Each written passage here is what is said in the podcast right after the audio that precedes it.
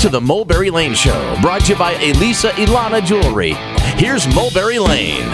Thanks for keeping it here on the Mulberry Lane Show. Right now, we're in the middle of our interview with John Bisaha. Now, he's the new lead vocalist and bassist for the band The Babys, back together after over 30 years on hiatus.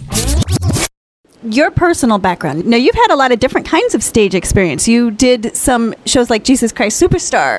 Back in the 90s, when uh, the flannel shirt kind of uh, moved, Yeah. you know, classic rockers out and rap came, Right. we all had to reevaluate and, you know, re-energize ourselves and do some things different. So I did a bunch of Broadway and off-Broadway shows with Jesus Christ Superstar, and a couple times I you come in after Ted would go on a little hiatus, and Neeley'd been doing it for years, and I, I replaced Sebastian Bach one time, Okay. you know, to go do stuff. I just always kept my chops kind of ready for when it was going to happen again, and wrote a rock opera, and it was a labor of love doing that. We just kept the chops going and, and hope rock and roll was going to come back, and that cyclical nature of everything, it just took a long time for it to come back for me anyway. So, uh-huh. yeah, I'm, I'm happy that it's back. Okay, so now, like performing with a Broadway show like that versus doing a rock show, what are the main similarities or differences between those types of Well, performances? the similarities are you're on stage and you're singing, right? But Right. the difference is so complete 180. I mean, we just did a nice sold out show at the Lido in Newport Beach here a couple weeks ago, and there's nothing like 700 fans standing on their feet screaming and singing your songs. Uh-huh. But when you're on stage doing a role like Jesus, I mean, you're getting into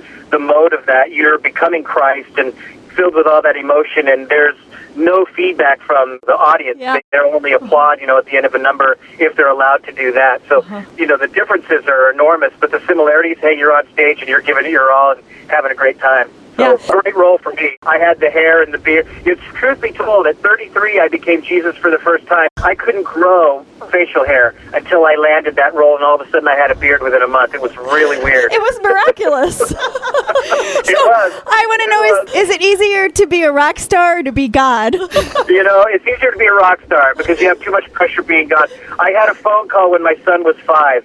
When the first time I did the show, my son was five years old. We got a phone call from his kindergarten teachers, and he was going to a Christian school at the time. Teacher saying, "Yeah, we need to have you guys in the office if you could." We came in. They said, "So we've got a problem with Johnny." And we're like, "Yeah, what's the problem?" He's like, "Well, he's saying his dad is Jesus," and we're like, "Well, you know, I, I play that Thursday through Sunday, and yeah, you know, so he's kind of right." And he's not doing that, he's a rock star, right? That's seriously one of the funniest things I've heard in a long time. Yeah. Okay, so from your perspective, what's the biggest personality difference between a rock guy and a Broadway person?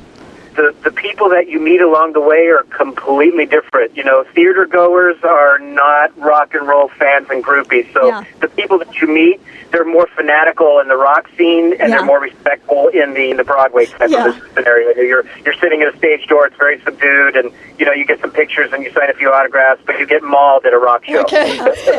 now, what about how do you vocalize? Do you vocalize before every performance?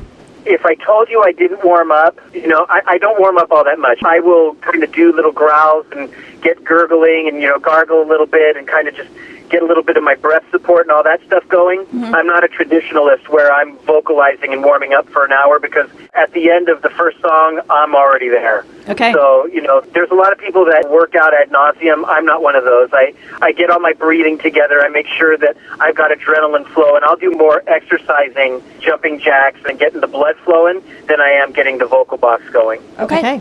And how's the tour going? We had our first gig a couple of weeks ago. We've got a bunch of things in the works, but the real tour is going to start out in May, June timeframe. Okay. So we're kind of resting up and, and getting ready to go. When we do these tours, a few of them are headlining gigs, Uh-huh. so we got to play for an hour and a half.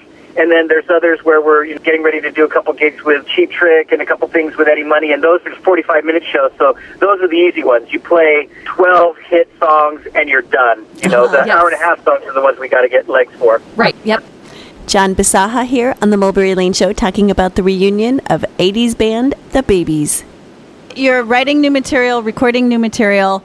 How are you working those into the shows? whenever we have a spare moment. The album that we've just done, was kind of a, a mixture of 30 year old songs that Wally and Tony had come up with from an instrumental perspective after the Babys broke up before they joined Rod Stewart. Okay. And then the other half were songs that were created by myself and Joey Sykes, the uh, other guitar player. So we had a mixture of 30 plus year old songs and two week old songs. Okay. And the trick was to mesh them together and make 12 songs sound cohesive. And we kind of did that, I think. And so, you know, it was a whirlwind. We did the whole thing start to finish in two months. Wow. So to try to tie those pieces in together was, was the Herculean effort for that. And the blast doing it. I mean, really, mixing and mastering took two weeks. Tracking took six of that two months. So Okay. it was it was just you know nonstop in the studio, basically twenty four seven. Wow. Now, do you miss any of the solo stuff that you were doing?